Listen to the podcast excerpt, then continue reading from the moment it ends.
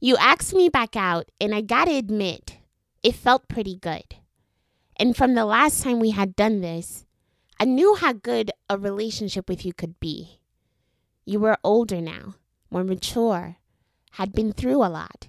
You dated other women, loved a few times, hurt a few times too. And maybe that's what brought you back to me. You realized that if this love thing meant getting hurt sometimes, you'd rather only hurt from me. Me? Well, I hadn't moved on like I announced I did. But I will say, the time alone did some good. I found stability in my character. I knew who I was now. Okay, let me not lie. I had a few dates myself that led to one boyfriend. But of course, I ran him away with conversations about you. He said I was still in love with you. So when you asked me out again, it felt like we had a shot this time. Three months in, and things feel different. You tell me we should keep the relationship secret. You tell me that if we want to have a real shot this time, let's preserve this, put it in a jar, and tighten the lid. And I gotta say, it made sense. What killed us last time were the people living outside the jar we molded. So, of course, I say, okay, let's do it. So I tell my best friend because, well, best friends don't count. And now looking back, I'm glad I did.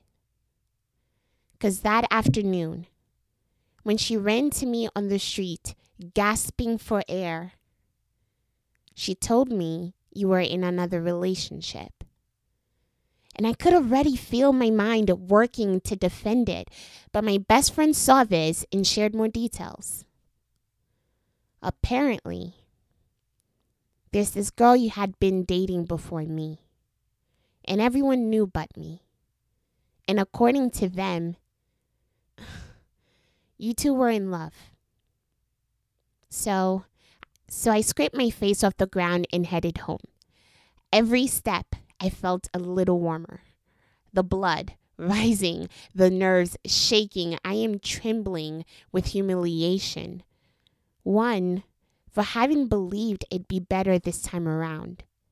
And two, for knowing that it would never be. I stopped under a tree and pulled out my phone and texted. I really thought we had a shot. Did you think I wouldn't find out? I'm done. I'm guessing you were with her when I sent the text because you hadn't replied for another two hours. You call me nonstop pleading it isn't true. But to be honest, even if it wasn't, this isn't what I wanted. I wanted you to flaunt me as the one you chose. I wanted you to love me in public, to hug me in public, to say you want me in public. I wanted you in public. And this this thing we were doing, that wasn't it. That wasn't a relationship.